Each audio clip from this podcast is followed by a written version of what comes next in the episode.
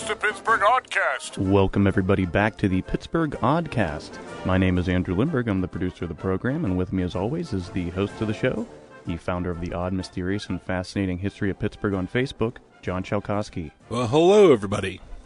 In today's episode, we're going to dive deep into the life of a very fascinating and interesting woman in Pittsburgh history. And uh, her name is Elizabeth Cochran, but many of you might know her as Nellie Bly. Way back when, 1864, after the Civil War, right? In Cochrans Mills, PA, named after her father who settled into the town, and they named the town after him. Um, she was in a family of 15, believe it or not. so, uh, a lot of kids. And, uh, early in her life, uh, just growing up, going to regular school, and and uh, by the time she was a teenager, her father passed away suddenly. Yeah, he he died when she was six. Yeah, So that's 15 yeah, people. fifteen people that her mom had to take care of, and uh, or somehow figure out a way. And um, a little uh, Elizabeth Cochran at the time decided that she needed to do something, you know, other than just become a wife, right? Which is what people assumed women would be doing back in those time periods. And she tried to do everything she could, and she eventually uh, moved with her family, uh, the entire family moved into Pittsburgh.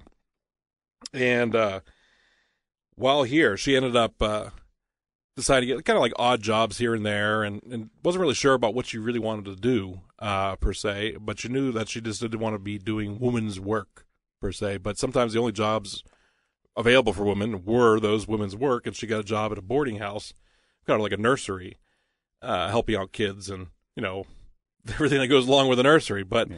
Well, I think that's um, it's interesting because not only did Nellie lose her father when she was six, but her mother later divorced because uh, the um, her Stepfather. stepfather was abusing that's right, yeah, her that- mother. that- that's absolutely right. So it's like a double. a double whammy. like, Yes, that's not a, a- a way to be brought up. Yeah, and, and, you know, what do you do when it's 1870 and you're going through, you know, a an abusive relationship? You know, your mother is uh, with these 15 kids. You know, what do you do to survive? Uh, how do you uh, help your mother? And uh, we we do actually get into that a little bit later in this episode about uh, how these early things that happened in her life kind of influenced her going forward, uh, and the way that she just thought about how women were treated, and the role of a woman in and of itself this while working at one of these boarding places, um, reading the newspaper just like everybody else did during the day, in the Pittsburgh Dispatch was this article.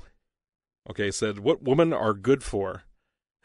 right, it was written by a unanimous, I mean an anonymous writer, although it turned out to be the editor in chief of the Pittsburgh Dispatch, Erasmus Wilson.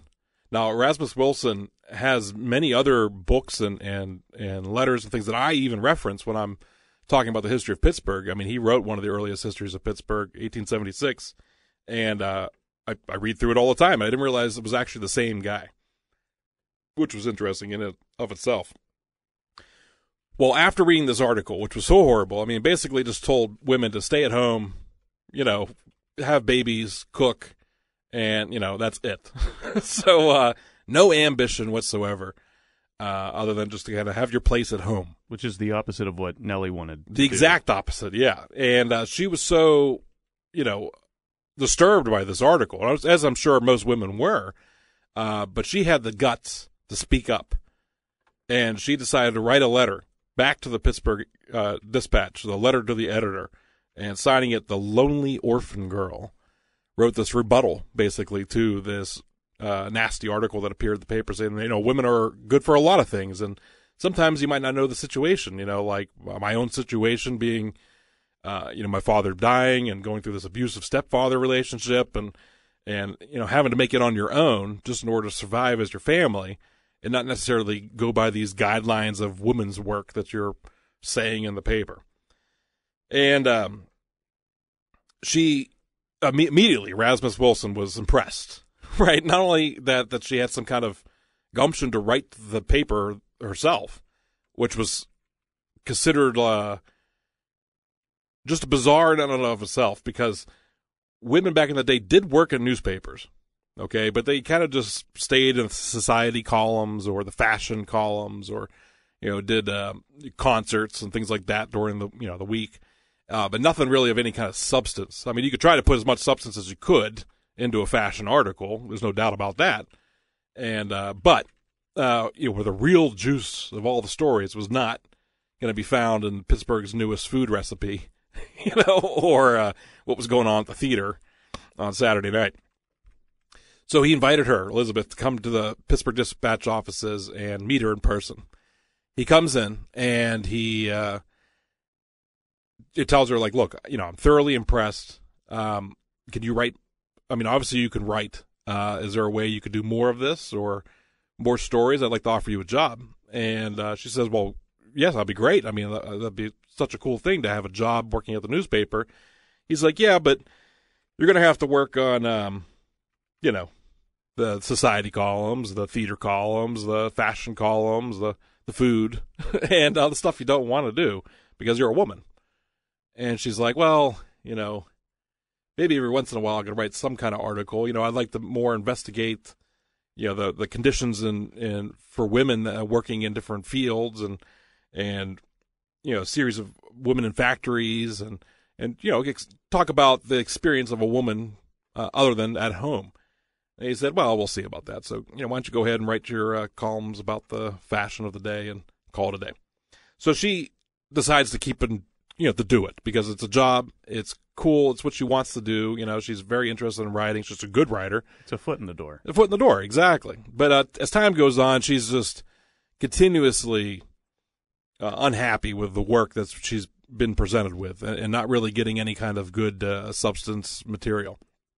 And she goes to Erasmus Wilson. he goes, you know, look, I, I have an idea. I, I would like to maybe uh, go over to Europe, right? Maybe come to America, immigrate to America, but this time, like, kind of go on steerage and see what it's like from an immigrant's point of view, right? And he's like, what are you talking about? Are you, you crazy? You know, it's going to cost a fortune, number one, and you're a woman. You know, how, how on earth are you going to be able to do this? And he and she's like, "Well, I, I, can do it. I know I can do it. You know, just give me the opportunity to do it." And he said, "You know, I have a better idea. Why don't you go to Mexico, okay? And I want you to report on what's going on in Mexico, and you can do kind of do these field reports." And uh, and what she did, she took him off of that offer, went to Mexico, lived there for many months, and uh, was talking about all the different types of hardships and trials that Mexicans are just going through in general. And uh, they even published a book, Six Months in Mexico was one of the books that she published while working here in Pittsburgh. Although the Mexican authorities soon learned about her report that she was making, they threatened her with arrest and prompted her to flee the country. right? Uh, once she got back, of course, she flipped the switch and uh, and kind of exposed the the person who was uh, basically a dictator and controlling the press in Mexico at that time. And although she was somewhat pleased, you know, with with doing what she was doing there as a small expose, it just really wasn't hitting home. You know, And she was right back to writing the society columns, and that's just not what she wanted to do. So uh, she decided to just flat up grab her stuff and quit. Move to New York City overnight with literally pennies to her name. She walks into the office, right, of Joseph Pulitzer's newspaper, the New York World. And uh, who knows how this meeting must have gone. But, I mean, it must have been pretty interesting because it was like somehow she was able to convince these people that, uh, look, you hire me, the female reporter, and I'll do anything you want me to do. You know, you want me to be, you know, go cover the elections, I'll go do that. You want me to do whatever, you know, except for the society columns, you know, anything but. And uh, proliferating through the newspapers at that time period, you had uh, this insane asylum, which was uh, located on Blackwell's Island, okay, off of the shores of New York City. And it was a woman's prison, insane asylum, and became notorious in the newspapers for over the course of many months about the treatment of their prisoners and the treatment of the, uh, the you know the inmates and uh, just the conditions of this place. It, it was almost impossible to figure out what was true, what was not true, who was telling the truth, who wasn't. Were the doctors? I mean, you know, of course you talk to a doctor from the place, he's not going to say, "Oh yeah, by the way, we have rats everywhere and mold in the food," right? He uh, says, "Oh, everything's fine," you know, and nice happy smile, and everybody would just ignore me. Well, so she goes to the editors of the paper and she goes, "Look, Let me go to Blackwell Island. Let me figure out what's really going on and write an expose on the conditions of the prison. And the editor tells her, you know, look, I have no idea how you're going to do this. Um, I can't, you know, you can't just walk up to the door and say, "Hi, I'm a reporter from the New York World, and I'd like to find out your horrible conditions in the prison." so, like, you had to figure out a way to kind of infiltrate without you being known as this, you know, reporter for the New York World. Yeah, how do you plan on doing this? And she was like, "Well, you know, I don't really, I don't really know, but I think I got some ideas." So she goes back home. She starts uh, practicing in the mirror right at home. you know, like you know, how am I going to look insane?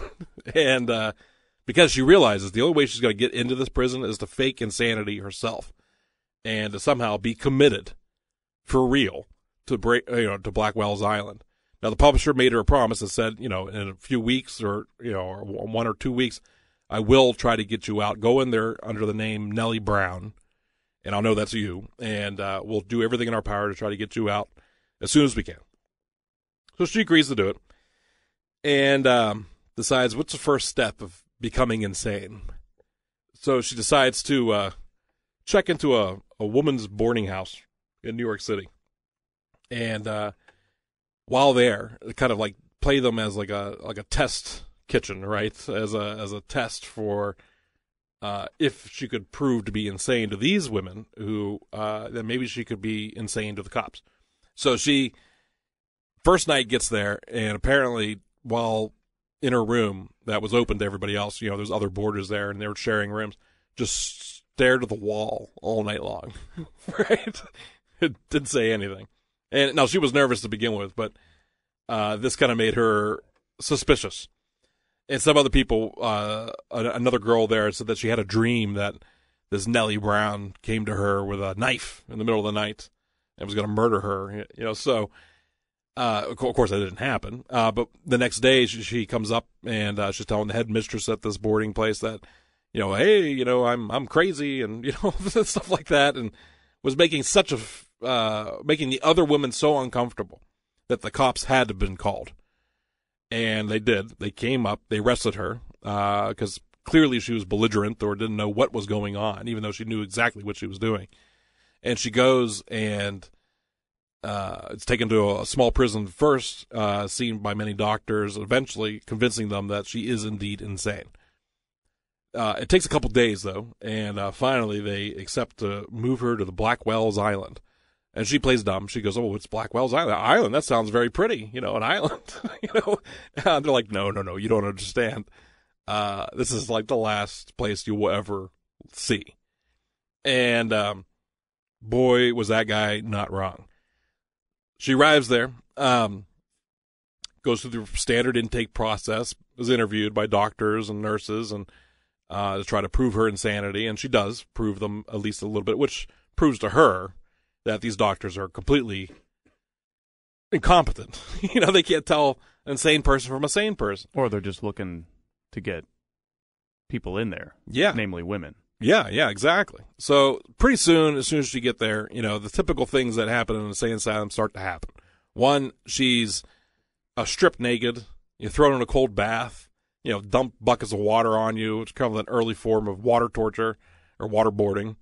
Um, this is also a common cure for uh, insanity back in the day uh, just be thrown in hot water, then thrown in cold water, thrown in hot water, thrown in cold water, you know, and just maybe it'll wake the insanity out of you somehow. oh, if only that still worked. yeah, and then uh, worked uh, in the first place. Exactly. Um, she talks about how the food was literally rotten that was presented to her.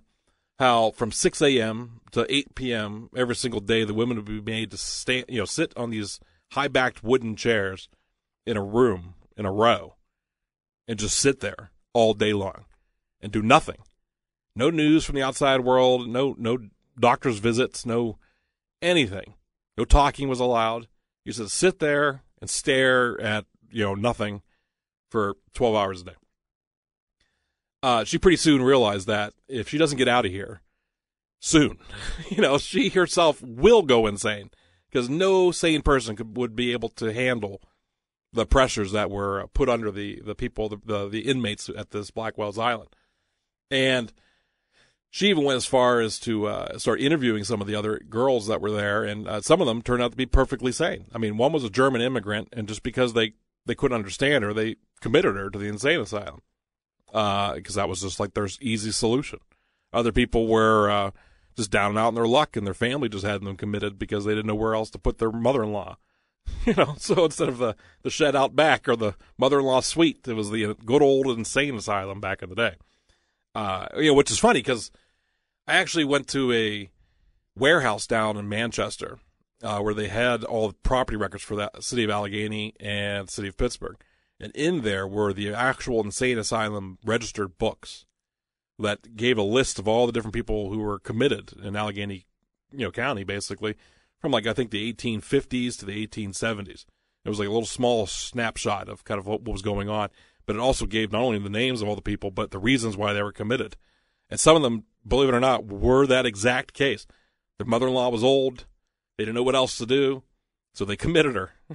you know, um, and it wasn't some kind of like rest home like it is today, uh, you know, or some kind of like retirement community. It was a legit insane asylum. Well, you kind of look at that as the state hospital system, which recently broke up in the past, you know, 10 years or so was that was where they would send people. Yeah, they would go to Dixmont, Dixmont Mayview, or whatever. You know, like all, all the works, and um, you didn't really have to be that crazy really to get in. I mean, or they, at all. Yeah, exactly, or at all, and that's exactly what was going on at this Blackwell.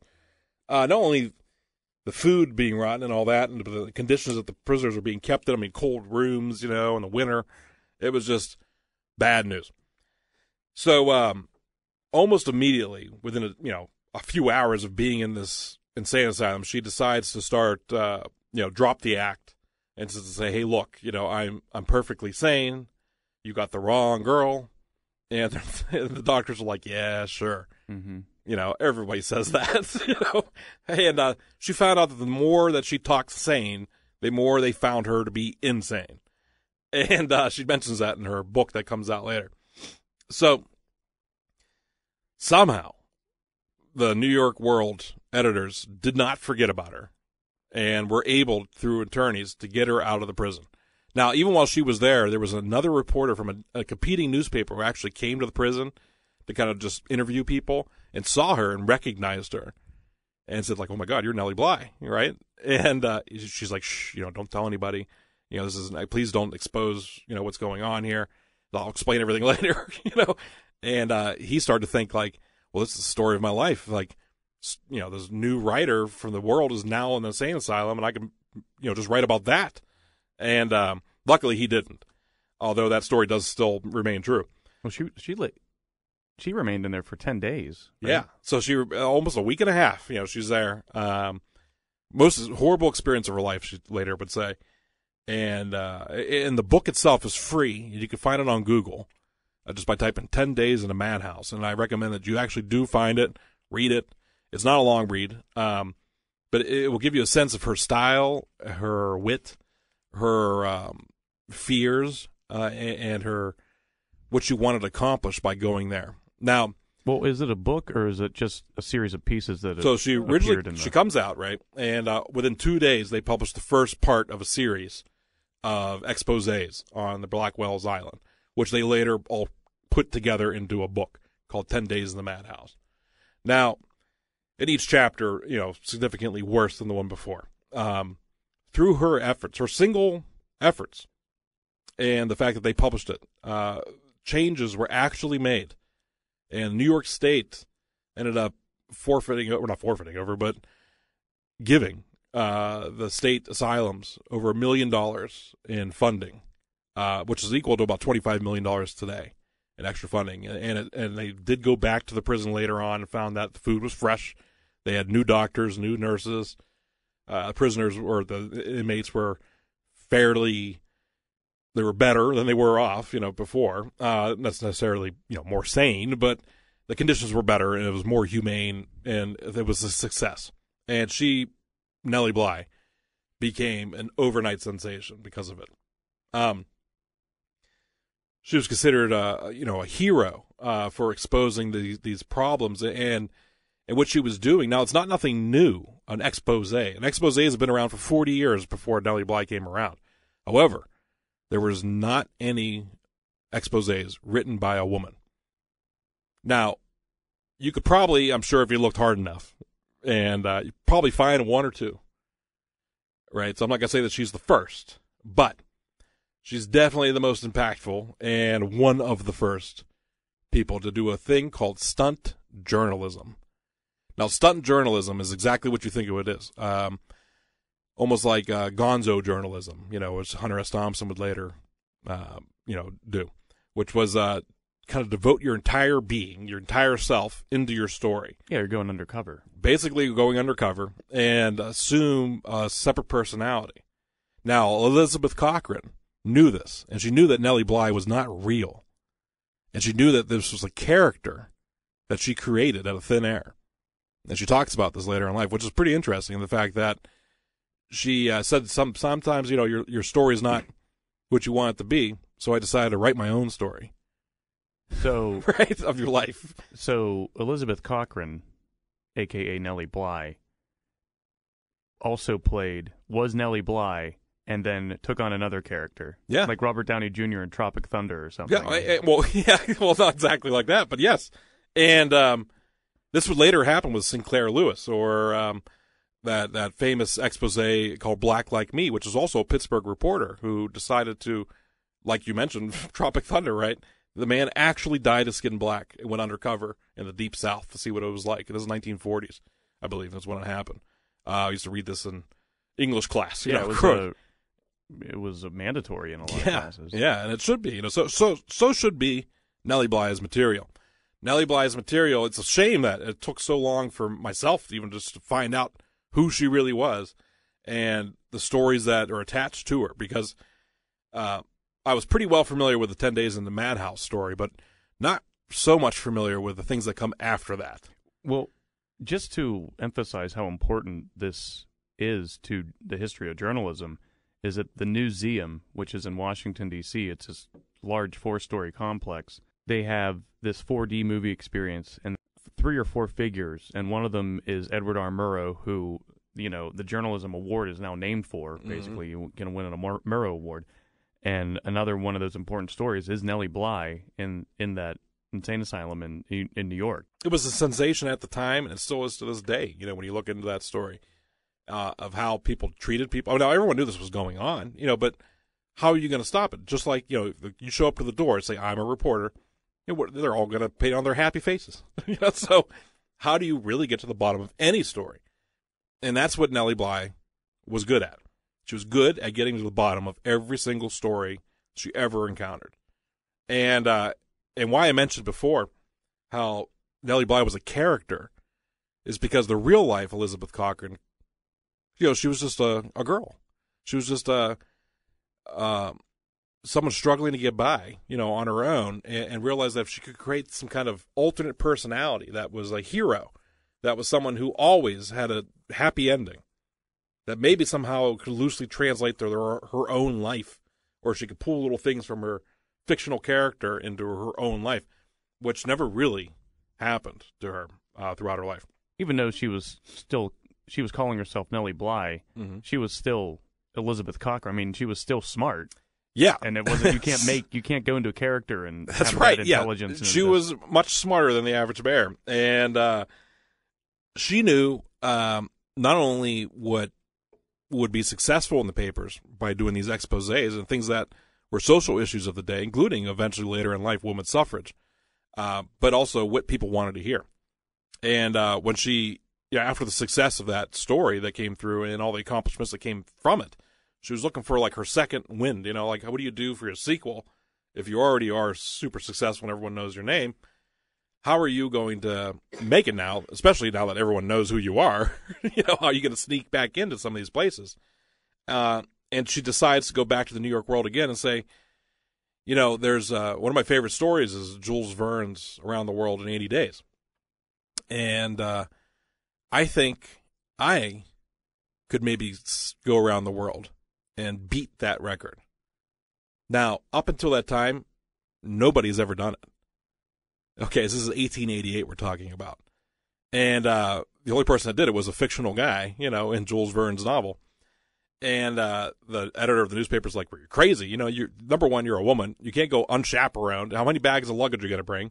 Okay, like you know, nonstop kind of bugging her about the fact that she's a woman and how she's not going to be able to take care of herself. And she's basically like, "Screw you. you know, I can do whatever I want. I'm a strong, independent woman, and I'm going to prove that to you. Give me the chance to do it, and I won't prove you wrong. I guarantee you, I'll beat that record." And so she, um, he says, "All right, you know, but." beware, you're going to Singapore, you know, Japan, Germany, Italy, solo traveler. Okay, in 1888, where you think women are oppressed in America, wait until you get to China, you know. So uh she's like, I, you know, I'm willing to take that that risk and uh, let's do it. So she uh took the dress that she was wearing, right? A sturdy overcoat, a couple changes of underwear, a little small little bag, uh, just with some face cream in it, and just went off on the road. And that was it. Now, uh, the papers made a big deal about like, well, what's she gonna wear this whole entire time? Like, how many, you know, uh, trunks of luggage is she bringing? Like fifteen? you know, four? Like, what's the story? You know, like because that's all people seemed to be fascinated about was what she looked like or what she was dressing at, as or anything but who she was uh, you know, just like anybody, uh, you know, you, your clothes or what you bring or whatever don't represent who you are per se. Uh, but that's kind of what the papers were sensationalizing about, uh, more so than her actual achievement of trying to accomplish a feat that has never been done before. She heads off, leaves New York City, starts going, I guess it would be east, right? Heads towards London and then Paris. And while in Paris, she actually meets Jules Verne and has dinner with him and and they talk about you know the around the world in 80 days and the feat that she's trying to do.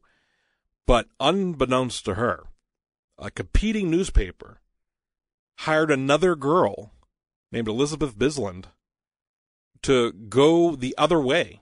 So leave California, San Francisco, and go west and try to beat Nellie Bly around the globe. right? Oh, after they found out. Yeah, within a day. In fact, they decided they they found out when she was leaving, and they decided to actually make this girl go at the exact same time and just the opposite side of America and see who does it first. Now Nellie Bly had no idea that this was happening. Of course, this other girl did, and the other papers did, because they followed each and every single little step you know that was going on the trip. But this girl was trying to do it herself, and, and her own story is a fascinating story in and of itself. But um, not you know, I try to think of the movie Rat Race or something, you know, or uh, mad, mad, mad, mad world or whatever. Like you know, this race around the world. Uh, these two independent female reporters, uh, you know, shot out on this uh, this journey which no one's ever completed uh, as quick as they're claiming that they will. And pretty soon off, they uh, she finally doesn't realize that this girl was doing something until she gets to Hong Kong. And while in Hong Kong, she learns about the other girl uh, who's already there and already passed through, and that she needs to get on a boat somehow quick, get back to America before it's too late. So, while boarding the the boat, um, they now the, behind the scenes, the editor of the New York World actually hired a private train for her. Uh, so when she arrived in California, she would be, you know, without any kind of stops or anything, would be able to get back to New York as quick as possible and she was able to do it. And they, they started putting uh, ads in the newspaper of kind of like guess how many days, how many minutes, how many seconds that it took Nellie Bly to go across the globe, and if you could guess correctly, you would win a trip to Europe and and spending money along the way. So, I mean, that's a great, you know, award. That's uh, a great contest too. Yeah, yeah, and, and it seemed that the contest overweighed the actual accomplishment by the time it was all said and done. They they got so many responses of people trying to guess this, you know, the exact time and everything. I don't I don't know who actually won. It'd be fun to look that up. But um, it did. It took her seventy two days, and she did it in seventy two days. 72 days, 6 hours, 11 minutes, and 14 seconds. There you go.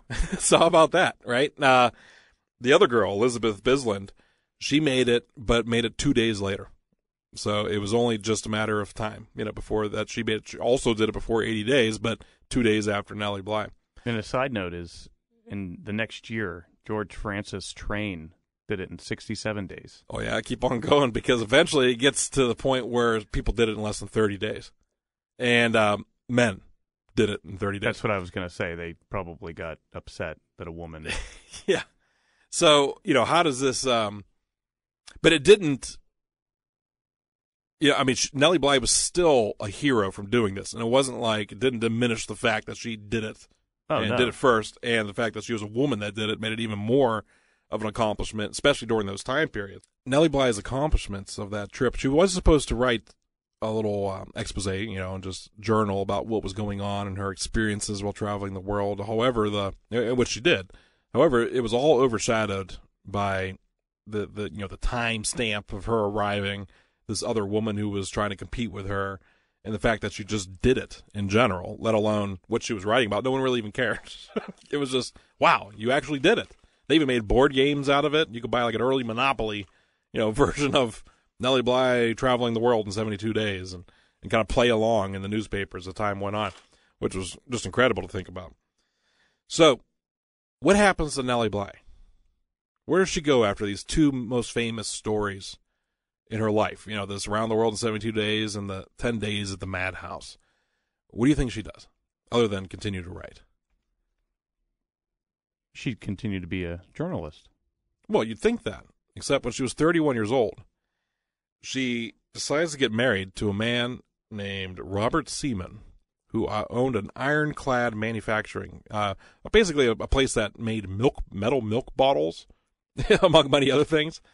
Uh, Robert Seaman was 73 years old, and her 31. So, a little bizarre. Uh, I don't know if it was the whole Anna Nicole Smith type of thing going on, or if it's truly love. You know, no one really knows. But within four years, uh, he was dead. so, and she inherited his entire fortune uh, of his ironclad business. Now, I, I, didn't bring it with me, but I actually do have her calling card from the ironclad manufacturing company, the, the real thing that was handed out during the 1904 Pan American Exposition, uh, which is just cool to hold in your hands and be like, oh my, you know, it says Nellie Bly on it, and and she even used the name Nellie Bly uh, as a way to kind of sell, you know, products. But um, she did some other things other than just write there, including invented.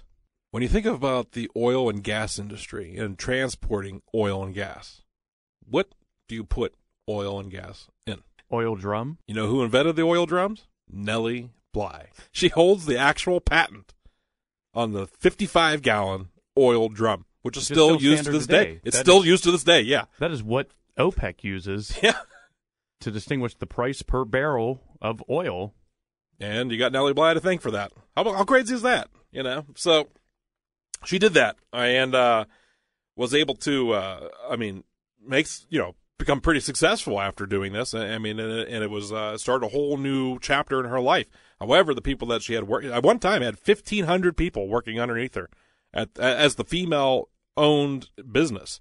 And she made a big fact about that. I mean, it says right on that business card that I have, it says, This is owned by Nellie Bly, a female, and this is iron business, and you're buying from a female owned company.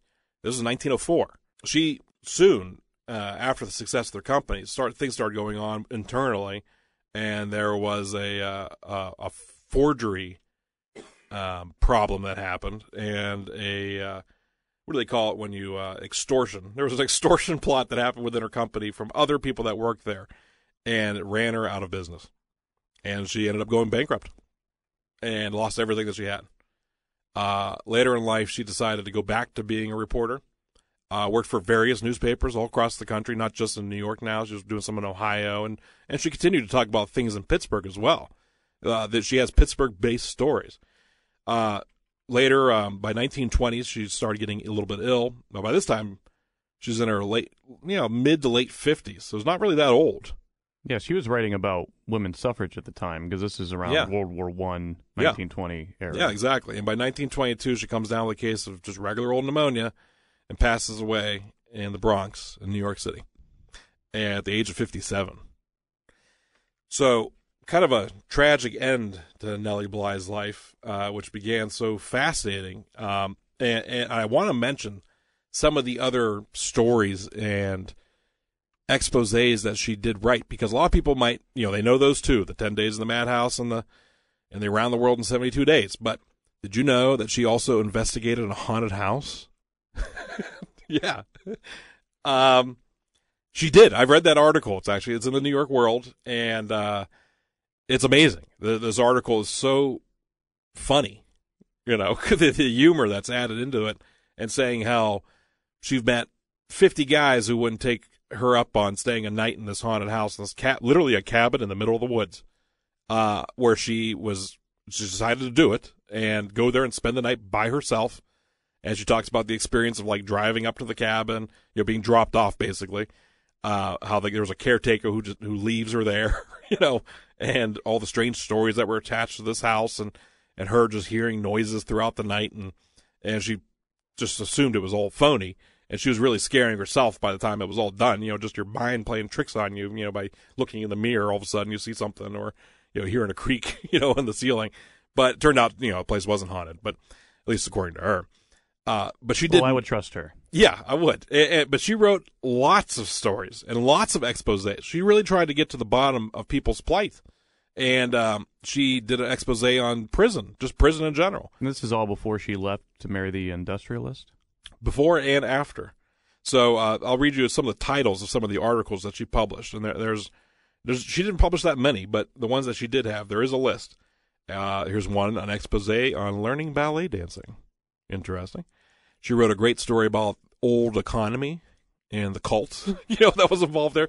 We will do a show on old economy someday because that's just such a fascinating story on how this uh, sect of religion moves to Ambridge, PA, or economy, I guess, and uh, starts their own little village. And somehow, you know, well, they didn't succeed, obviously, because they didn't believe in breeding. so it was, uh, you know, kind of died off. But she wrote, a, she was able to interview some of the surviving people of the colony.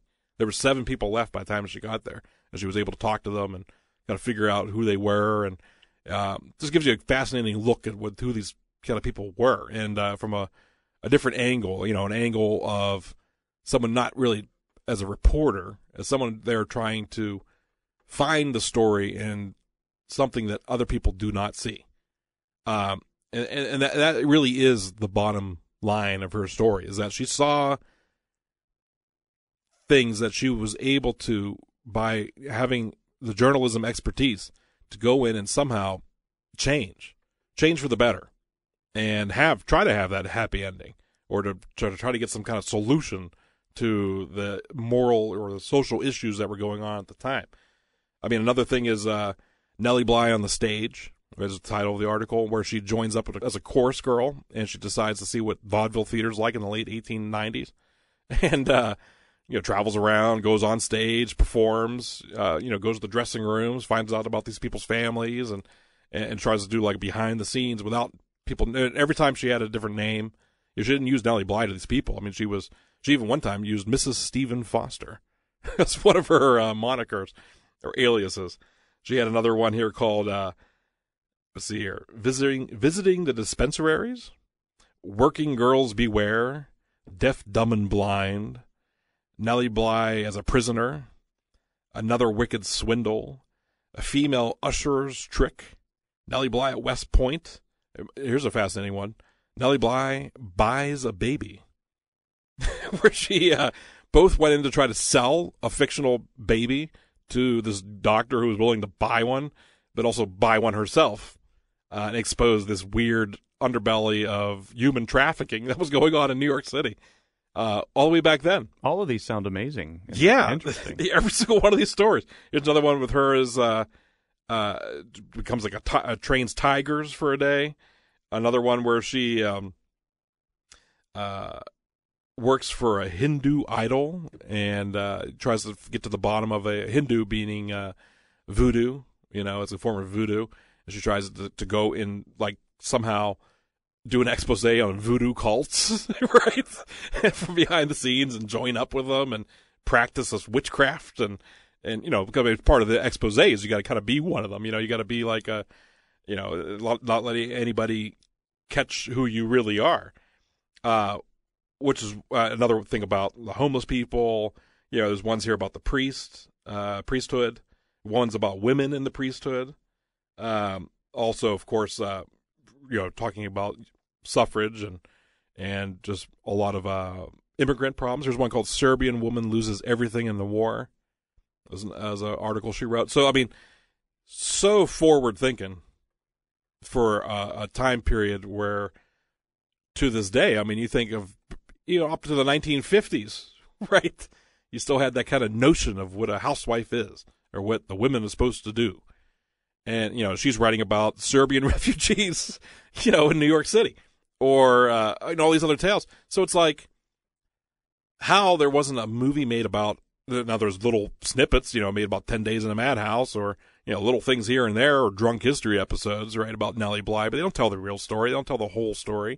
They don't tell you all these other things that she did, all these different, um, you know, investigations that she tried to, uh, you know, help the homeless and, you know, help women's causes and, and, and really get to the bottom of the stories and expose them just like all of her other stories. It was not, uh, they weren't lesser just because they weren't as famous.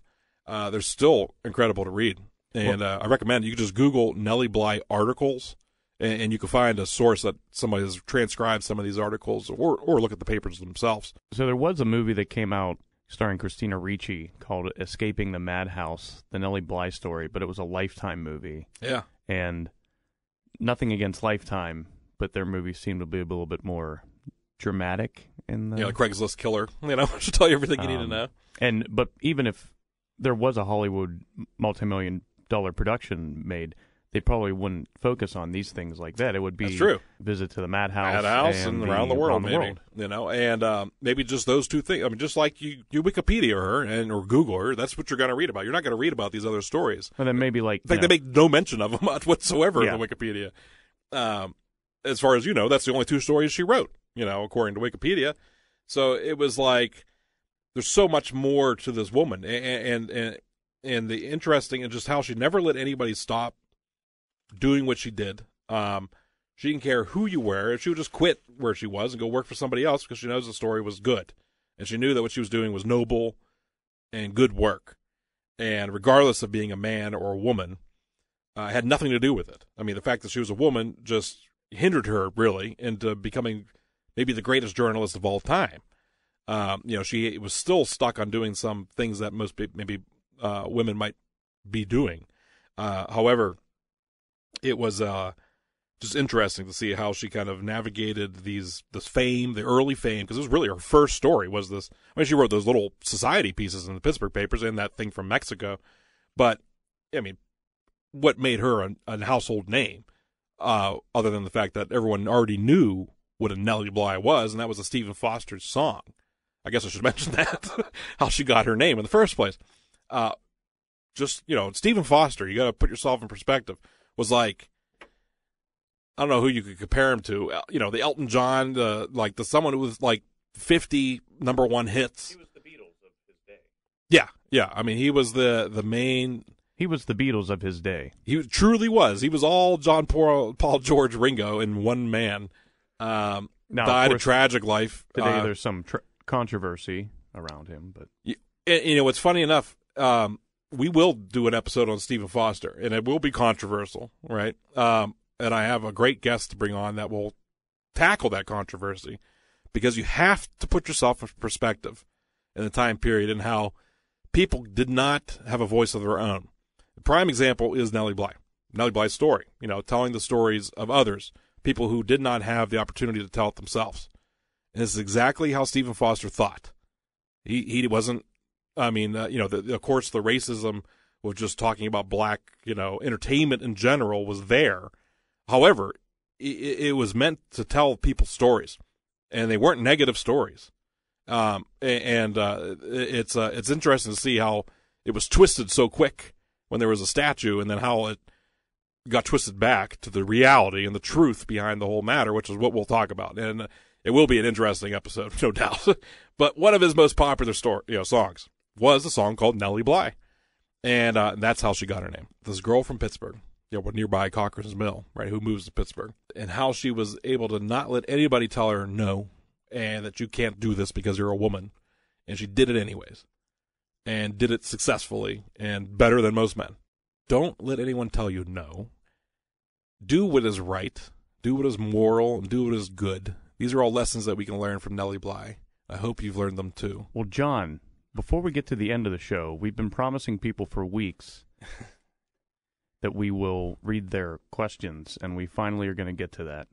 That's right. That's right. In our brand new segment of Odd Questions, we will answer the public's question, the listeners' questions, and the odder, the stranger, the better. This is the one place you can come, Get and we will say, your answers. that's an odd question, but That's we're right. happy to answer it. We will have those answers, no matter how difficult. So, as many listeners might know, um, who do already send me messages for years now, um, have been. Uh, I get a lot of messages, so I uh, I try to answer each and every single one as often as I possibly can. Although I do get behind on answering questions because I get so many sometimes.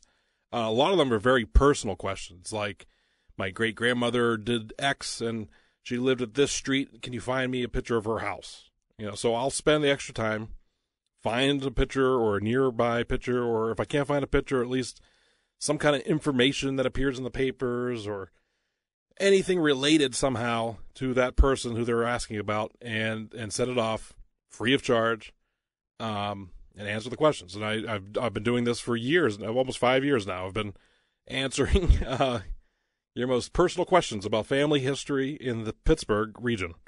And I love doing those uh, because I find them just as fascinating as anybody else. I mean, I love a good mystery, and uh, you know, and I love solving problems. I had one lady who contacted me who uh, never had uh, her parents died when she was very young, and she was adopted by somebody else, but she knew her parents' names, but she didn't know anything about them other than the fact that they were somehow involved in a nightclub downtown Pittsburgh in like the 1930s, and uh, spent the time, found out, and I even found photos of her parents, the first one she's ever seen. so uh, some things like this you can find by answering questions, uh, and and it's incredible the uh, the kind of behind the scenes things that that uh, people ask, and, and what I try to uh, uh, solve. You know these mysteries on a daily basis.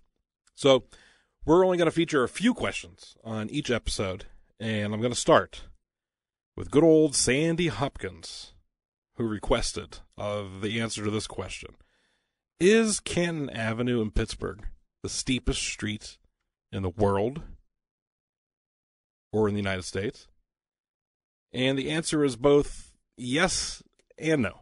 So I say that because it definitely is the steepest street in Pittsburgh. It most likely is the steepest street in the United States. However, it is not the steepest street in the world. That goes to the Ford Penlyke in Wales. so Canton Avenue is a 37% grade, and that's that's steep. You know, 50% is straight up and down. so 37%. Uh, the place in Wales is 37.45%. So they beat us, you know, somebody built some ramps and, and get that record back, you know, but according to the Guinness World Records, the place in Wales has us beat. Next question I'm going to ans- answer is from Kurt Swanson. He asked probably the question that most of us have always wanted to know. What is the deal with the belt system in Allegheny County? What are the belts? Andy, can you name all the belts? We have the blue belt, the red belt, the yellow belt, the purple belt, Oh, and the green belt, and the orange and belt. the orange belt. Yes, oh, that was pretty good. You, uh, you got. You got you got them all. So, um, do you know why they're there or what the purpose of them is? I do. Oh, okay, interesting. So go ahead. I believe that they were ways to get around the city. It was kind of like a belt. Like if you look at the DC Beltway, it's a giant circle. Mm-hmm. Um, that's as far as my knowledge goes. so maybe I don't. So beltways are giant circles. Okay. Uh, so we got that. Well, yes and no. So at one time they were planned as an alternate route to avoid downtown city traffic. That's all they were. They they came first. They were around the 1940s and up into the 1950s. This is pre Parkway anything. You know, before 79 was built in 279 and 376 and the works. Um, the way you could navigate the suburbs or around the city of Pittsburgh was to follow the belt system. Now, you're correct in all the different colors. Uh, the purple belt being the one that is a uh, internal kind of uh, route, you know, which, uh, and believe it or not, as of 2014, none of them are circular in nature. so they all stopped being belts in 2014. And I'm going to read you a little bit, a tiny little sentence about the what they are and how big they are. So the purple, blue, green, yellow, orange, and red belts travel distances of 2 miles, 38 miles, 39 miles, 78, 92, 34, and respectively. The purple, blue, and yellow belts are complete circular routes, beginning and ending at the same point. However, the orange belt was a complete circle up until about 12 miles of the southernmost stretch, including the entire stretch through Washington County, which was decommissioned in the 1970s to keep the belt system entirely within Allegheny County. So go ahead and navigate that system and come back to me when you uh, successfully do. Sounds Now- like a PennDOT detour. you know what's funny is the Rick Sebak uh, did a whole little segment on the belt system, which is a great little documentary, and uh, the show that also was on WQED, the Dave and Dave. You remember? Oh yeah. They did the whole drive. They figured one day, let's just go to the beginning of the red belt and see where it ends, and wherever it takes us, that's where it takes us, and it's interesting. so uh, someday, you know, you gotta. Uh, you know, summer's still kind of around, you know, this the time of the recording of this episode. And if you got nothing to do on a Sunday and you want to go for a nice drive, pick a belt. Uh, you know, and uh, just see where the road takes you. And without further ado, that's it, Fort Pitt.